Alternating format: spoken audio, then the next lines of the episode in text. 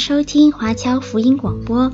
我们的制作是免费赠送给对福音感兴趣的朋友，以及希望在圣经真理上成长，并且热心传福音的基督徒。您可以透过电话和电邮向我们索取，或浏览我们的网站 cgbconline.org 来了解我们的最新资讯和制作。您也可以在 Apple Podcast、Google、Spotify 以及 SoundCloud。等各大 Podcast 平台的手机应用程式上搜索 CGBC Online 或加拿大华播来收听华播的制作。我们也欢迎您以自由奉献的方式来支持我们的事工。再次感谢您的收听。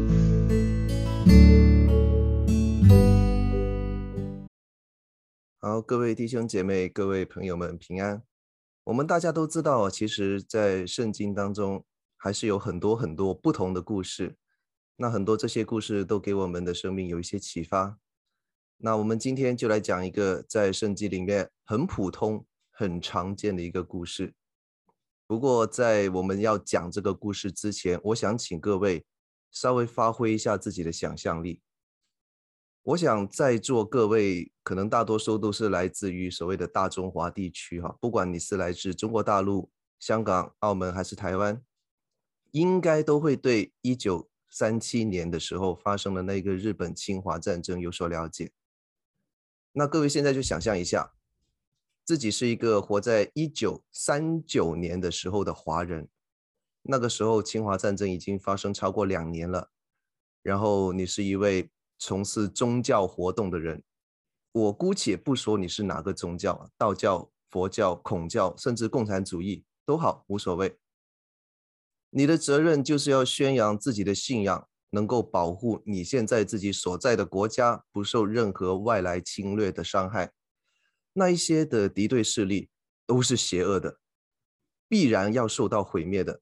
他们的人民、他们的政权、他们的军队都非常的邪恶，应该要受到我们来自上天的惩罚。然而现在你所信仰的神，或者叫宗师，或者叫教主之类的精神领袖。他就要求你要去到日本，去到那一个敌对你自己信仰跟你自己人民的地方，然后要跟他们宣扬说：“哦，我们的宗教的神现在要惩罚他们，要让他们毁灭。”这个好像本来听起来应该是一件很高兴的事情哈，但是你隐隐约约觉得有点好像不是太对。你总觉得说，好像宣告完了那个信息之后，这些人反而有可能会大彻大悟。逃过那一个毁灭的命运，甚至可能会跟你一样成为同样的信徒。那如果真的是这样子的话，你就要跟这一些你痛恨的仇人，以后都要称兄道弟。那在这种状况之下，你还去不去？那我们今天要讲的就是这样子的一个充满政治意味跟民族情感的故事。我们刚刚已经读过经文，现在我们再一次读我们今天的这一段经文。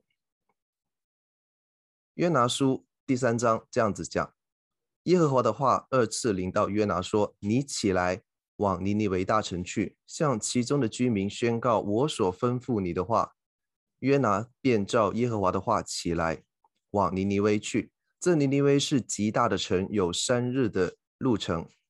约拿进城走了一日，宣告说：“再等四十日，尼尼微必倾覆了。”尼尼微人信服神。便宣告禁食，从最大的到最小的都穿麻衣。这信息传到尼尼微王的耳中，他就下了宝座，脱下朝服，披上麻布，坐在灰中。他又使人便告尼尼微通城说：王和大臣有令，人不可尝什么，牲畜牛羊不可吃草，也不可喝水。人和牲畜都当披上麻布。人要切切求告神。个人回头离开所行的恶道，丢弃手中的强暴，或者神转意后悔，不发烈怒，使我们不自灭亡，也未可知。于是神查看他们的行为，见他们离开恶道，他就后悔，不把所说的灾祸降于他们了。如果是熟悉约拿书故事的弟兄姐妹哈，我想你们当然知道这段经文是在讲什么东西。那如果是从来没有听过这个故事的，啊，大概我们读完这个故事，你还是不知道这是在讲什么。那我们就简单的回溯一下约拿书的整个故事，顺便介绍一下我们这个故事里面的背景和当中的人物。在公元前九百三十年前后的时间，哈，当时盘踞在中东巴勒斯坦地区的以色列民族，或者今天我们用呃现在的话来讲，就叫做犹太人的民族。他们分裂成为南北两个国家，北边的国号叫做以色列，南国叫做犹大。他们的信仰原则都是信耶和华，那区别只是有一个信的比较好，有一个信的比较不好，这样子而已。那这一个故事的主角约拿就是北国以色列的一位爱国先知。那所谓先知，就是得到神的呼召，要出去教育民众，去传讲神信息的这样子的人。我们今天的故事发生的时候，北国以色列正在跟他们西北边的一个叫做亚述的国家，因为领土的问题打仗，好像古往今来都是这样子。那当时的战争当然会互相有烧杀。伤害俘虏或者是平民的事情，有时候确实也是在所难免。而且因为亚述跟以色列的信仰、政治跟民族都不太一样，所以以色列对这些外国人的恨意当然就更加大。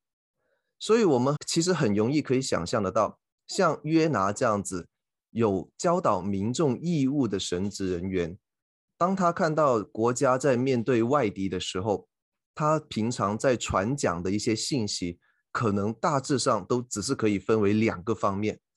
首先就是神的福气，包括上帝所提供的那些保护，或者是我们今天经常讲的神会赐健康、财富、子女给人这一些的福气，都只是会给以色列的民族，包括北国的以色列跟南国犹大，但是就这些而已，不会给到外面的人。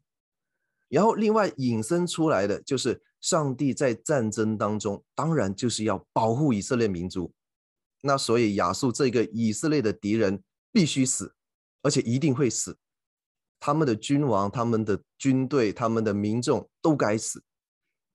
啊，听起来好像很可怕，因为放到今天，我们一定会被控告说，哈，约拿是在散布一些仇恨的言论。可是这个很符合人性。也蛮切合当时的情景。那我想，当时大概不光是约拿，很多的以色列百姓，他都期待亚述全国可以死光光。但是这一个故事却是把这一种很符合大众期待的想象完全扭转过来。我们的主角约拿，忽然他得到从神而来的命令，要他去敌国王都，就是尼尼微。那边去传话，说上帝有话要对这个敌国的君王跟人民说。那这个话的内容就是这一座城即将要因为他们的罪而被倾覆，全城的人都要死掉。这个当然是一个很残忍的宣告。那如果只是这样子的话，我想约拿大概会非常乐意去做这件事情。但是约拿虽然说不能够完全理解。他所信的这一位神，但是根据他对这一位耶和华上帝的了解，隐约觉得这个事情不单纯啊。他总觉得说，如果万一把这个预言说出来以后，尽管这个那么邪恶的国家，这个邪恶的城市，那么邪恶的人民，他们要悔改，这个可能性大概不到万分之一。可是万一他们真的悔改了呢？那这个邪恶的城市就可能因此而逃过一劫，那怎么可以？所以不去，再怎么说都不能去，就让他们继续犯罪，继续堕落，然后在神的愤怒之下遭天谴，全部死掉就好了。所以在我们今天读的这一个故事之前，在约拿书的第一章的时候，约拿第一次得到上帝的命令，他就逃了。神叫他往西走，他去东边。他宁可漂洋过海逃到世界的尽头，也不要去这个离他的国家还蛮近的一个邻国去传教。那结果他就被神教训了。他在海上的时候，风浪大作，他自己跳到海里面，让这个风浪平静下来。神也安排一条鱼把他给吞了。一方面是给他教训，另外一方面也算是救了他哈，就让他不至于淹死。等到他在鱼肚子里面思想有一些改变之后，才把他放上岸。那现在就是第三章，上帝第二次给约拿下命令说：“你要去尼尼微。”那这一次他迫于无奈就去了。可是去了以后也没有好好的传教。我们刚刚读的经文里面，大概都听到哈，尼尼微这个城要走三天才走得完。他进城逛了一天之后，讲了五个希伯来文的单词，就是我们中文圣经里面翻译过来的。再过四十天，尼尼微就要倾覆了。这五个希伯来的单字就是再过四十天，尼尼微翻过来没了。那各位如果有参加过布道会啊，不管是音乐布道会，还是一些很有名的牧师在宣教啊，甚或是像。我这样子的小人物，大家今天在听我在这边开布道会哈，你有没有看过哪一个布道的人是讲了五个字以后就转身离开的？那所以终归到底就是他根本不想做这件事情，他被神逼着要去做，没办法，所以就用最小限度的功夫，在最短的时间里面讲完最轻松的话，讲完马上走。那这种布道会，常理来讲，再怎么想也不会有人乐意会听，大概更不可能有人听了以后想要去改。谁知道尼尼微城的人还真的听进去了，并且因此大范围的悔改，整个城市都大翻转，全部人甚至牛羊鸡鸭都进食，求神赦免。那然后神当然就因此赦免他们。所以这件事情就让我们的主角非常的不满，在这段故事结束之后，还在第四章里面跟上帝去抗议，要死要活。不过那些都是后话。那我们看完这个故事的时候，就可以有一些思考。在约拿书的故事里面，约拿这一位神的仆人、先知，跟他所信仰的这一位耶和华上帝，发生了一些矛盾。在今天所读到的这一段记载里面，这个矛盾被提升到一个最高峰。我们不难看出，上帝在这里是要约拿帮他去传一个关于灭亡的恐怖信息。这个信息里面还有带有一些想要让那些悖逆的人有机会悔改的意图。所以在恐怖的信息里面，还附带着一个非常和善的可能性，就是如果他们悔改，就可以避免受灾。可是约拿的期待非常不同，约拿是期待上帝要去惩罚那些以色列的敌人，最好说都不要说，直接天降流星流火烧死他们，弄死他们。当然，约拿的期待还有一个附带的后果，就是以色列从此可以免受外患，国土可以延伸，从此可以繁荣昌盛，甚至有一天能够统一，统一南国，甚至成为整个中东的霸主，也未尝不是没有可能的。那上帝跟约拿在这种心思跟意图上面的冲突，就可以让我们看到神跟人之间矛盾的典型。或者说典范，那就是人对神的期待跟神对人和对世界的期待常常不相符，而人所看重的东西，事实上远远比不上上帝所看重的。所以总括来讲，人想要的神跟神想要的人，或者神要人去做的事，常常差很多。这样子说起来可能还是很抽象，我们就从一点比较实际的方面来看。你要的神跟神要的你有多大的差别啊？我们首先是讲一下人生观的层面，那我们就先不要说这一些太伟大的志向，我我们就讲一些一般的人生目标。我想我们大家都期待人生可以过得很幸福，在物质的方面可以锦衣玉食、家肥屋润，想要生活无忧。请各位不要觉得很庸俗哦，有这样子的期待是很正常的，没有问题的。如果我们稍微精神层面一点，那就希望可以工作顺利；如果是求学的，可以学业进步，然后名成利就，成为社会上受到尊敬的人，这个当然更好。在个人的关系上面，我们也希望可以家庭和睦，喜欢小孩子的可以子孙满堂，也希望孩子都可以听话、孝顺自己。那总括来讲，就是希望人见人爱，一辈子在各方各面都不要受到任何的大挫折，那就最好了。那我想这些事大概没有多少人会不喜欢。所以，当我们把这些的希望投射到信仰上的时候，我们就会对自己所拜的那一个神有所期待。请留意哦，我不是说我们对神有期待是错的，我们对神有期待没有错，而是我们这些期待通常只是从自己的角度出发，就是讲白了，我希望神能够为我的幸福做一点贡献。如果这个神是灵验的话，那我拜了他，他就应该要为我服务，让我一帆风顺、心想事成。而且，如果人被神祝福的话，那他一定会一直很快乐，没有忧愁，没有烦恼。倘若要是受到一点的挫折，可能是大到失去亲人、失去工作、健康，或者是小到你在路上摔了一跤，碰伤了膝盖。又或者是说，我一直祷告想要实现的事没有实现的话，这就是挫折，那就是神不灵，或者说我拜的这个神根本就不好，他也不关心我，他也不答应我的要求。那我曾经听过一些在欧洲住过的人哈，讲过一些我也不知道该说是可笑还是可悲的故事。大概喜欢运动的男士啊，都知道其实欧洲的足球风气还蛮盛行的。不输给中南美洲、巴西、阿根廷那些国家。那欧洲有好几个非常著名的足球联赛，我也经常看，很精彩。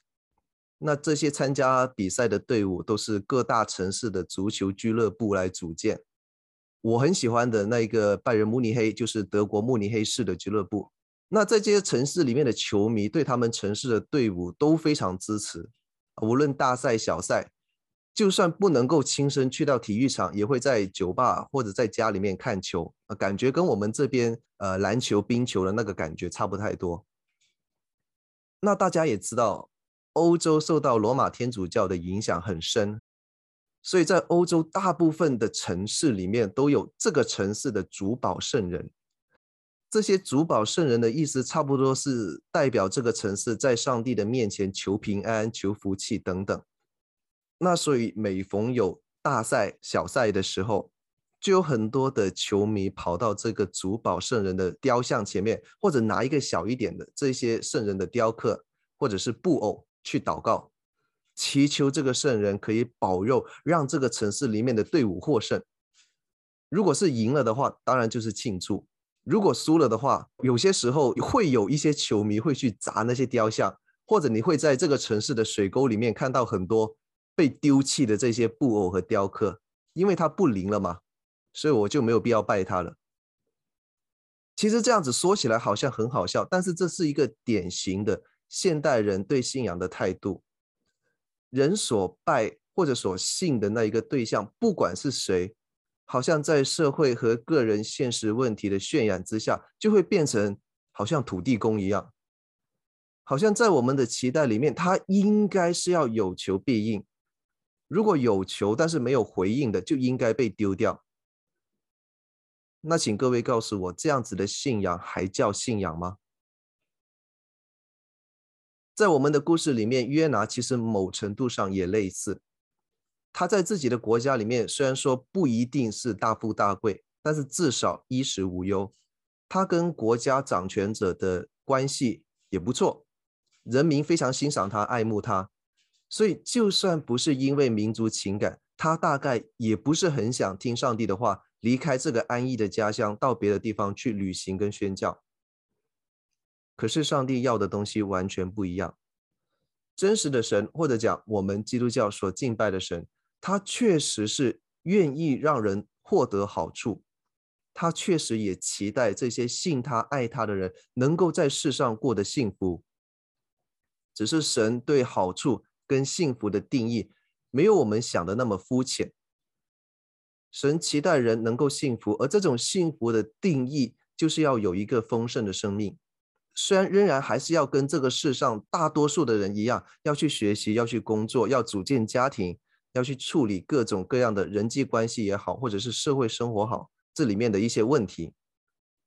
可是有了这个丰盛的生命的时候，就不需要瞎忙，忙来忙去。忽然有一天，发现自己一辈子就被这种种种的事物缠累，觉得好像一生都在庸碌无为，或者是随波逐流，蝇营狗苟。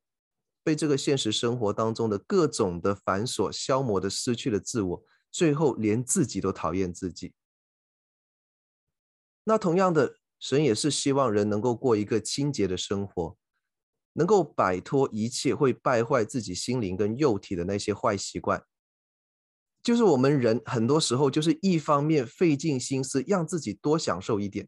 那另一方面，又因为自己能够游走在法律跟社会道德的边缘，但是并没有被人抓住把柄，没有被人谴责而感到沾沾自喜。那我不知道在座各位有没有做过，或者应该问有做过多少那一些，就算让人知道也不会被抓去坐牢，但是会让自己感觉很羞愧，所以你不敢讲的那一些事情。那你也不用告诉我，你自己知道就好。然后思想一下，就是说，难道我的人生就是这样子了吗？难道我占了一些小便宜，或者做了这样那样子的事情，亏欠了某个人或者某些人？这些人或许是我的老板、我的父母、我的先生或太太、我的朋友、小孩，随便。那这样子就好了吗？我人生的意义到底是什么？那如果各位从来没有想过这些问题的话，我建议今天就想一下。因为这个也是神所要承诺给人的好处之一。神期望人可以有永恒的盼望，不要觉得今朝有酒今朝醉，今生死了就没有永远。不是的，他希望人都可以找到，而且明白自己生命的意义，不用混吃等死。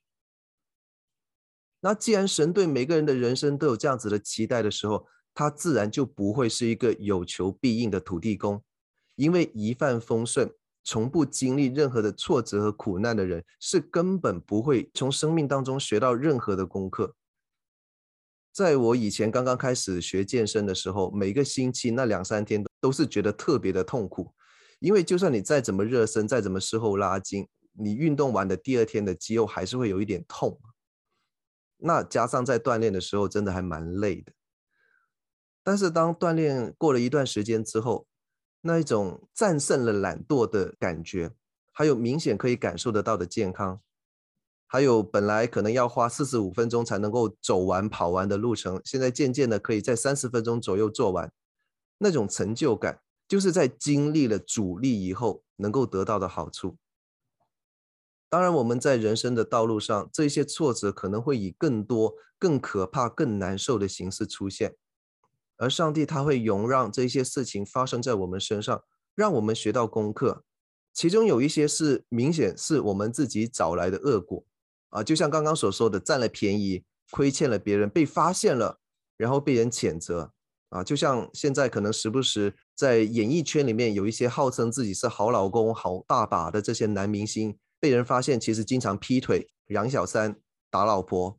又或者是某个人标榜自己的学历很高，博览群书，但是被人家发现可能小学都没读完啊，博览的群书都是漫画或者是一些性感的写真集之类的，然后这些人就被嘲笑，被人骂，这就是自找的。那在座的大概不会遇见这样子的状况，但是我们可以试着回想一下，你的人生当中遭遇的这些挫折或者是不顺遂里面，有多少是因为自己在更早之前就种下了恶因？所以现在才收到这样子的恶果。当我们看到神允许我们自食恶果的时候，我们就应该知道这个坏习惯要改了。再不改的话，今天遇见的这种恶事、这种恶果会再一次发生。可是有时候人就会遭遇到一些苦难，那些苦难就好像是无妄之灾，好像说你自己也没有做错什么事，但是偏偏就遇见不幸。比方说各种的天灾人祸。其实很多时候我们是真的没有办法理解，虽然很多基督徒常常试着为上帝辩护，尝试解释说啊，这个是这样子的原因，或者是那个是那样子的原因，有时候他们可能是对的，但是很多时候我也坦白讲，真的是不知道为什么。很多时候，我不能也不想替上帝去解释。那这些痛苦唯一可能带来的好处，就是要让我们学会坚忍，学会忍耐，然后学会依靠神。或许日后可以用这一段经历去安慰那些跟我经历同样伤痛的人。那如果你说，既然信神，而神又允许这些事情发生，万一我受不了，忍不下去怎么办？当我问自己说，上帝这样子对我，为什么我还要信的时候，你会想到说，如果我没有答案，我也找不到信神的理由的话，那又怎么办？那就请我们带着这些问题继续看下去。在我们思考了人生观的问题之后，我们再来看个人价值观的层面。跟人生观一样，我也不敢说那些太伟大的方面，还是从个人出发。因为事实上，我们人呢、看一切的事情，看一切除了自己以外的人事物，都是从自己本身的角度出发。所以我一直都讲，你把自己整明白了，再去处理自己对外界的观感，就会事半功倍。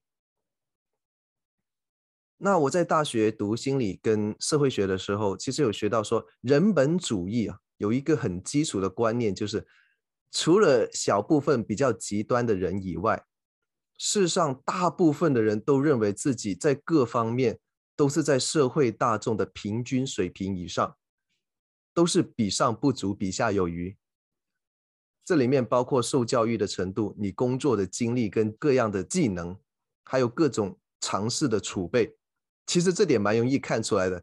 各位可以回想一下，你在看电视或者在看网络上那些益智问答节目的时候。你是不是常常会觉得说，这些参赛者怎么这么笨，这么简单的问题都答不出来？还有道德水准。每当我们在新闻上看到，或者在报纸上面看到一些社会案件的时候，你是不是可能也会常常觉得说，如果我是当事人的话，我一定不会这样子；或者说，如果我在现场的话，我一定会怎样怎样怎样怎样。可是事实上是，当你真的碰到的时候，可能你的反应还比不上新闻里面的那些路人。那还有这个可能比较容易出现在弟兄男士们的身上，就是觉得自己开车的技术也是比路上半数以上的人好，所以我们才会在别人不守交通规则，或者是停车停到歪掉的时候，你会有很多的鄙夷跟埋怨，说：“哎呀，怎么开车开成这个样子？”之类的。那还有更多的，我就不在这里列举。就是因为人有这样子的惯性思维，觉得说我各方各面应该都是比一般平均的社会大众要好，所以就产生了一种对自己可能有一点过分乐观跟积极的看法，那就是说我很重要，我比一般人要来的优秀，因此我的看法很重要，我认为是对的事情就应该是对的。有些人可能认为自己对时事和政治的局势有一些特别的了解跟研究，所以很坚持自己的观点。那有一些人可能是觉得自己对时尚跟潮流有更高的敏感度，所以他认为自己设计出来的穿衣打扮的风格才是最优秀的。其实这个都没有什么问题啊，挺好的。但是当这种认为自己正确的坚持到了一种偏执的程度，以至于接受不了任何跟自己不同的观念跟意见的时候，那就有问题。这个反射到我们的价值观和我们的信仰上面，就是说我一定都是对的，所以别人应该要认同我，应该要赞成和附和我的想法，甚至神他也应该要照着我的看法来去做事。如果人不认同我，反对我，那这个人就不是好人。如果神不照着我的想法帮我实现我所想要达到的，那这个神也不是好的神。在我们的故事里面，约拿其实或多或少也已经陷入到这种迷思里面。约拿是一位爱国的先知，他爱国没错，他爱的国是耶和华神所怜悯、所要眷顾的以色列国，这更没错。神不是爱以色列吗？那爱就要帮助，爱就要保护啊。要去消灭那些以色列的敌人啊！以色列要跟亚述打仗，那耶和华你就应该帮着我们去打亚述，打得他们片甲不留，血流成河，最好天上掉个大火球，把他们全都烧死。为什么还要我去给他们报告灾难的信息？为什么要给他悔改的机会？为什么最后竟然还接受他们的悔改，让他们可以逃过一劫？神，你答应过的倾覆呢？你说的灾难惩罚呢？这些问题集合起来，就是只有一个核心，那就是神，你为什么不照着我想的那样子来达到我想看到的结果？好，那现在我们换一下角度，我们从神那边来看。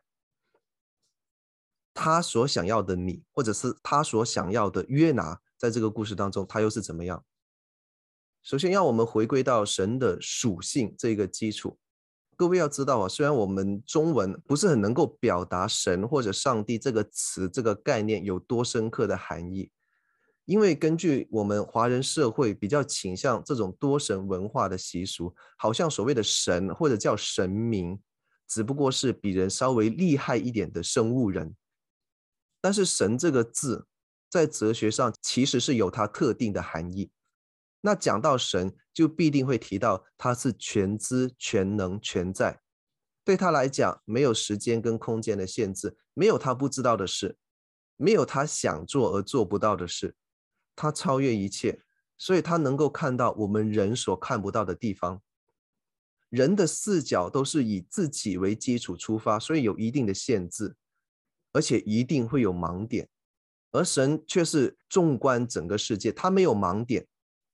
如果各位喜欢打游戏，尤其是一些即时战略游戏的朋友，你一定会有听过“上帝视角”这个说法。那就是说你在玩游戏的时候，你是从一个抽离的纵观全局的角度去看整个游戏里面的世界啊，你操纵的角色在哪里，你的敌人在哪里，在哪里可以拿到道具，哪里是陷阱，你不能去，你都看得到。其实神看世界，神看你我的生命也是类似。除了有这样子这么大的能力以外，上帝还有一系列的美德，包括他的公义、他的慈爱、他的信实，他有怜悯，他厌恶罪恶，他愿意奖赏那一些善人，去惩罚罪恶的人等等。神所做的事必定是好的，他所允许发生的事情，最终必然会给人带来好处。那神的这两点属性，对我们信神、信耶稣的人来讲是必不可少的。如果神只是有一个强大的能力，但是没有美德，那他就只是一个独裁的暴君。如果神空有很多美善的品格，但是没有能力，那他只不过就是一个软弱的烂好人。正是因为神必须是要具备这个超越一切的能力，同时也是一切美善的根源，所以他才值得人无条件的去跟从、敬拜，才能够让人相信他的安排必定是有意义的。所以，唯有当我们真的认识神的无限跟神的伟大，才能够让我们看到我们自己是如何的有限跟浅薄。从而也知道自己想要的神跟真实的神有多远的距离。那既然神是这样子，有至高的能力，又有一切的美德，那他对人是不是同样有一些高到难以想象的期待？其实还真不是。当我们人觉得自己很好、很重要，自己的意见都是对的，世界应该以自己为中心的时候，这一个真正的世界中心，我们的耶和华神反而是期待来去跟人建立美好的关系。他希望人可以学会了解他、认识他，透过圣经、透过教会、透过同样信神的人去认识耶和华到底是怎样的神。在生命当中遇到困难的时候，希望我们人可以求问他，向他寻求帮助。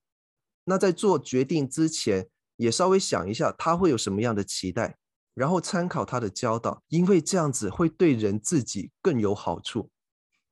而这一切最终极的原因，就是因为他是神，他有最大的能力，又有最无以伦比的美德。那听到这里的时候，或许你已经开始思想自己是不是应该要信神，要去信耶稣，或者更深的跟神建立关系，至少从更多的了解神、认识神开始。又或者是说，你觉得这些对你来讲都只是老生常谈，你已经听过很多次了，根本不为所动，不觉得这个是跟自己有关系的。那所以，我们最后是要从关系的层面来看你要的神，或者是说你所不要的这一个神，然后还有神所要的你。当基督徒向人传福音的时候，往往是一开始就告诉别人说信神有多好多好，神有多好多好。但是这个时候通常会碰到一个这样子的回答，或许这个也是你的回答，或者你曾经的回答，那就是我知道神哦，他全知全能，很厉害，跟我有关系吗？他很厉害，没有错啊，又如何？So what？然后讲到永生的盼望。可能得到的回应还是这一句：“跟我有什么关系？我有说我想要永生吗？我想要活完我这辈子，吃够、喝够、玩够，那就好了，不行吗？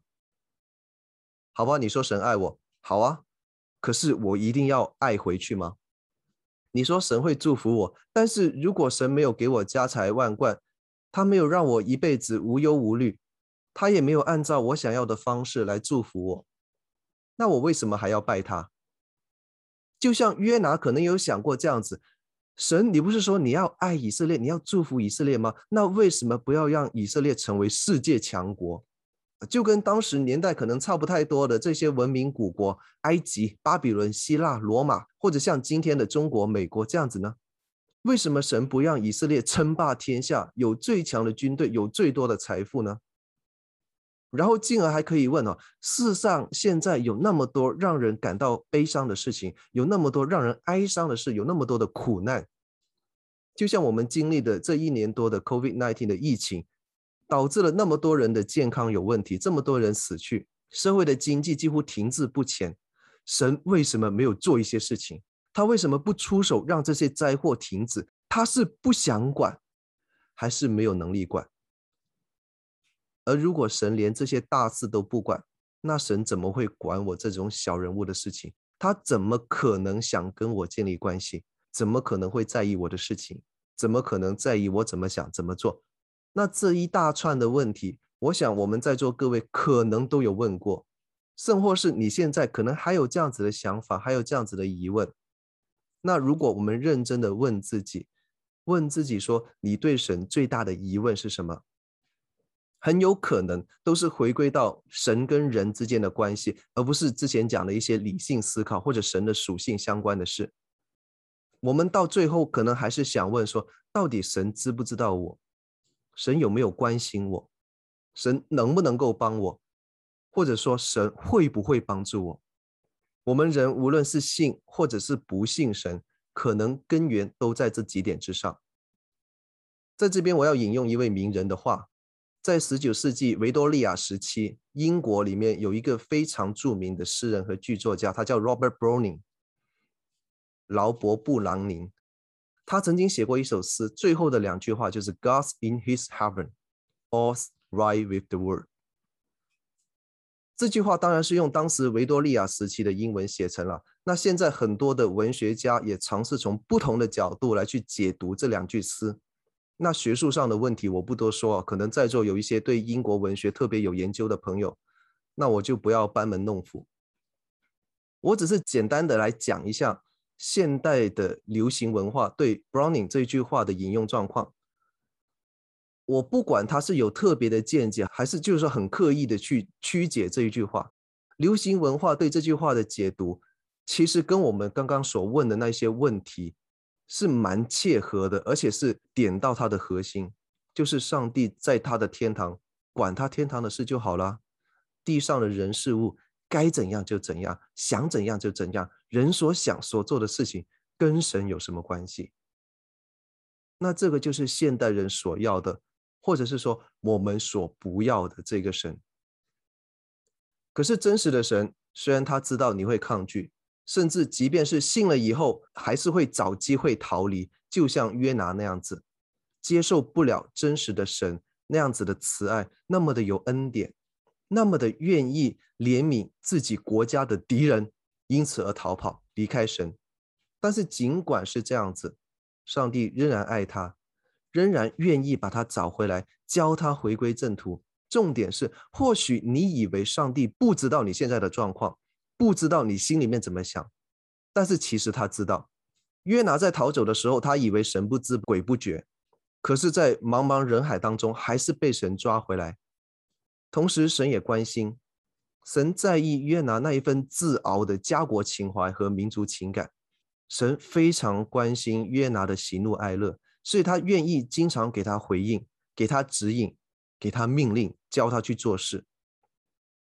神同样也看到我们每个人的苦恼，他也听到我们的哀哭，他知道我们在犯罪作恶，知道我们在争权夺利，所以他希望我们能够回归到创造时候的美好跟纯洁。神关心我们，所以不愿意让我们继续堕落，所以他出手来去解决我们罪的问题。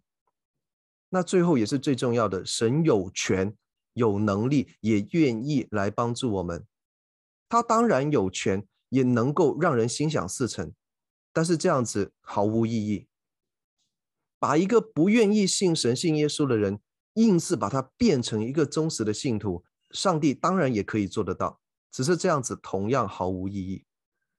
神期待的是人能够凭着自己的自由意志，自己去决定是不是要信靠他。那他当然也会愿意出手解决人的苦难跟困难，只是他做事的方法。我们可能不一定看得懂，所以今天整体看下来，我们就更清楚的看到，作为人，你所要的神跟真实的神所要的你会是怎样。作为有限的人来讲，我们可能以为神是高高在上的、遥不可及的、不问世事的、跟我无关的。可是很矛盾的，你又期待神可以帮你发财、帮你成功、让你身体健康、万事如意。这一种对神的想象，还真的蛮无稽的。就好像我们华人的传统文化里面拜祖先一样，其实我们想一下，其实这个也蛮荒谬的。我们那些已经过世的祖辈先人，无论他在世的时候有多无能、多穷困潦倒，好像他们死了以后就马上变得很厉害，马上能够保佑子孙可以发财立品，可以家肥屋润，可以名成利就，可以选举当选。可是就是这么厉害的祖先，人在拜完他们以后，也不是很想看到他们。就好像是说，你不要出现，你不要让我看到，你你这样子会吓吓到小朋友，吓到我。但是你要保佑我，你不能让我看见，但是你要保佑我，你要保护我，你要祝福我，好像很可笑，是不是？但是这个就是今天一般人很常见的信仰。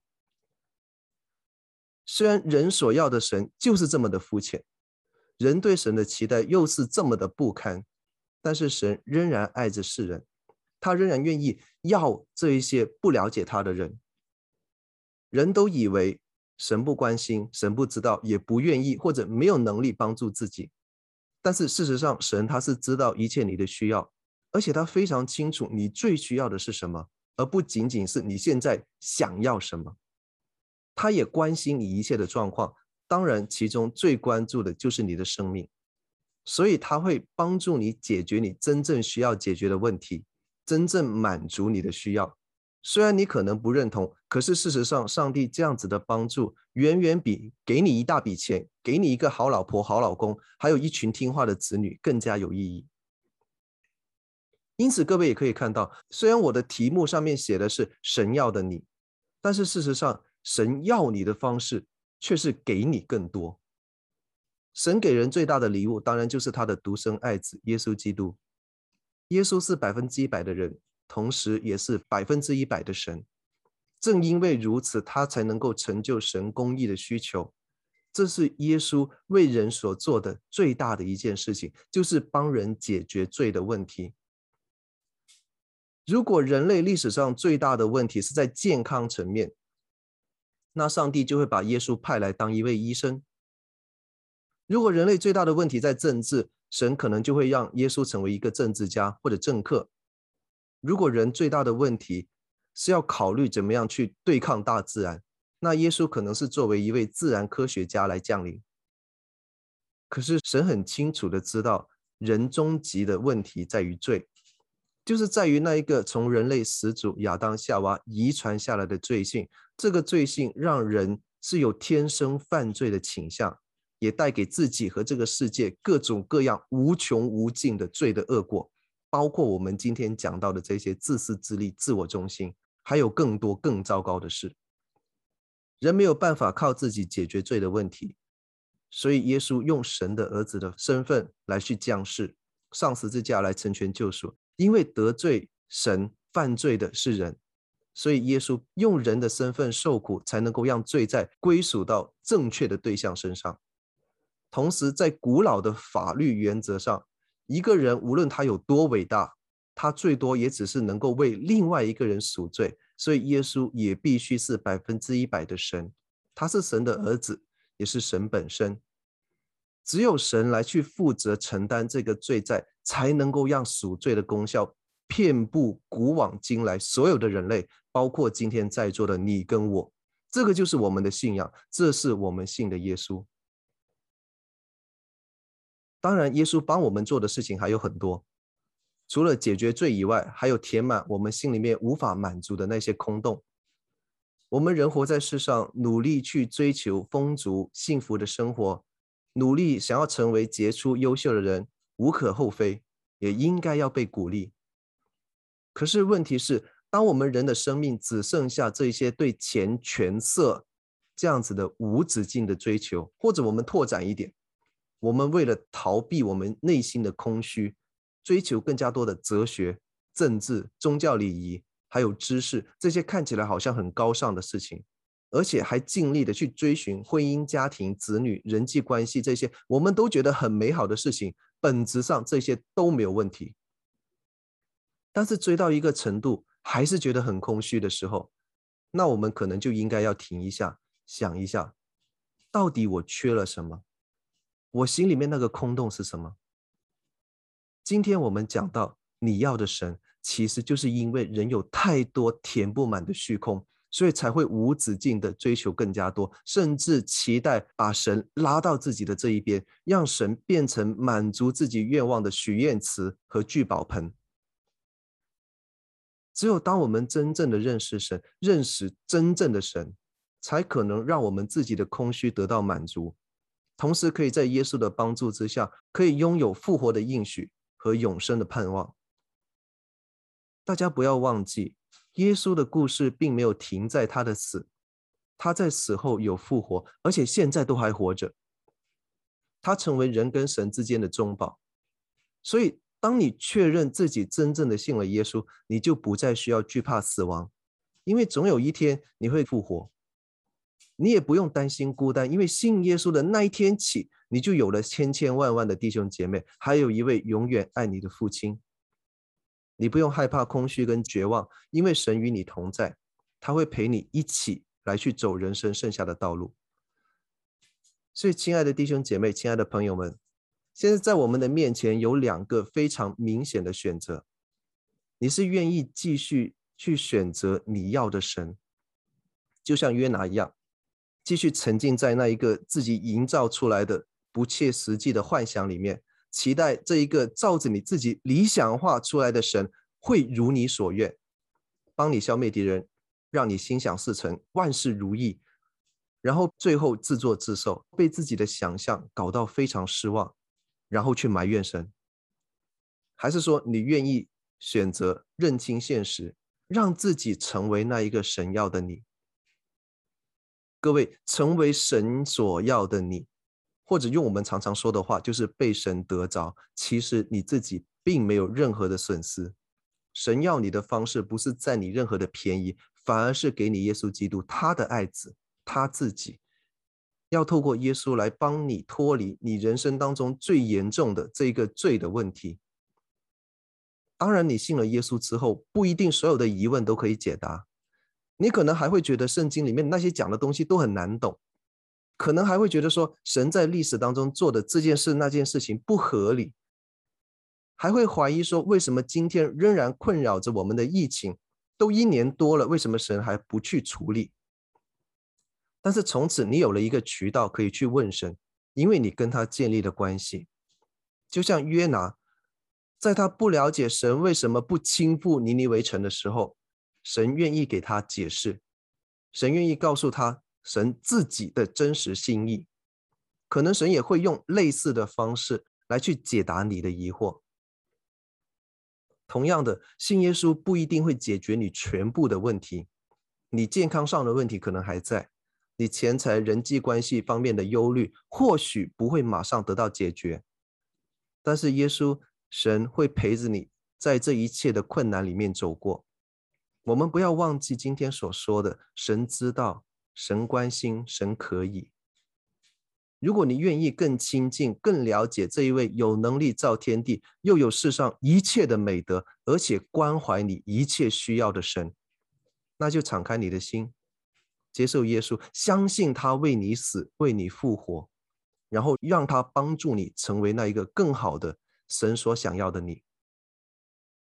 最后，我们一起来祷告。亲爱的父神，感谢你看顾我们，透过圣经教导我们，感谢你。因为你有自高自大的能力和权柄，又是一切美善的根源。